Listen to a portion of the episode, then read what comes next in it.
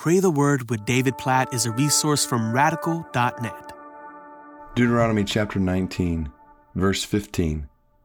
A single witness shall not suffice against a person for any crime or for any wrong in connection with any offense that he has committed. Only on the evidence of two witnesses or of three witnesses shall a charge be established. So, this picture in Deuteronomy is describing how God is calling his people to carry out justice, and specifically here to ensure that sufficient witnesses are brought forward to establish a charge. Now, we could talk more about this context in Deuteronomy chapter 19, but the reason I want to read verse 15 here specifically and lead us to pray according to it is because of the foundation this lays for something Jesus later teaches in Matthew chapter 18, verses 15 through 20, there when he talks about church discipline and accountability. And he talks about how when a brother sins against you, or we could use the same picture from Galatians chapter 6 when a brother is caught in sin, or a sister is caught in sin, or a sister sins against you. Then Jesus says, Go to that person, just between you and that person, and talk about this and seek reconciliation.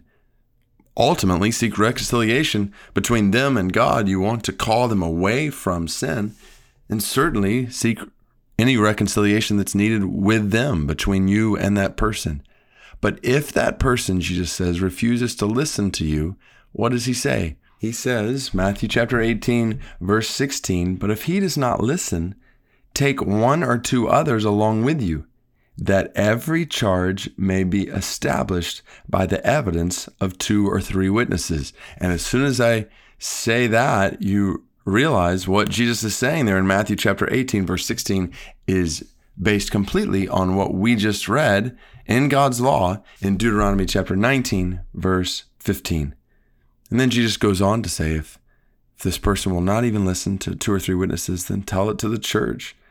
And if he refuses to listen even to the church, then let him be to as a Gentile or a tax collector, basically as someone who is outside the church. Now, there's a ton more we could talk about in Matthew 18 there, but based on Deuteronomy 19 and Matthew chapter 18, I would encourage all of us to think today is there a brother or sister who has sinned against or who is caught in sin that God is calling us to help turn from sin?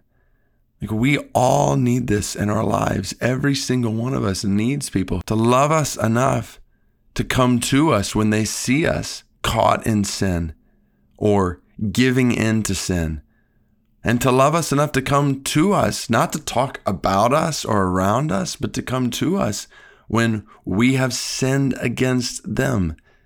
And so, Matthew chapter 18, verse 15 through 20, this picture of biblical accountability and discipline, we talk about the church I pastor is one of the biblical traits of a church that one of the marks of a church, it's interesting, Matthew chapter 18, this is one of only a couple of times Jesus even mentions the word church in the Gospels, and it's in association with doing this hard work of confronting one another in sin and calling one another by God's grace to turn away from sin. Doing this individually and then doing this in small groups, like, like we see patterned after Deuteronomy chapter 19, and then doing this together as a church. So, Let's pray accordingly. God, we, we pray that you would help us to faithfully guard one another from sin, to lovingly, compassionately, humbly go to one another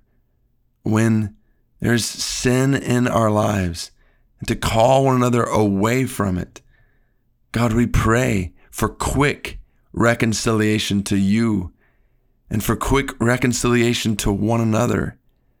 God, we pray that you would give us all humility to hear from others when they come to us and talk about sin that they see in our lives. And God, where we may be mistaken seeing sin in someone else's life, help us with others to discern what is actually sin, what is not, what is honoring to you, what may not be honoring to you. God, we pray that you would help us to do this hard work of Matthew chapter 18, verses 15 through 20, to hold one another accountable, to pursuing you with all of our hearts and souls and mind and strength.